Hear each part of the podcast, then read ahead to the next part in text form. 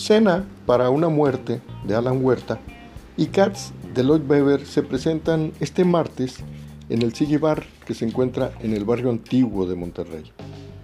Cena para una muerte es una obra escrita y dirigida por Alan Huerta y se presenta a las 7 de la noche, en tanto que Cats de Lloyd Webber es dirigida por Alejandra González, se presenta a las 9 de la noche en el Sigui Bar. El boleto para cada obra cuesta 120 pesos y el Sigui Bar se encuentra en Matamoros 920, Barrio Antiguo, centro de Monterrey.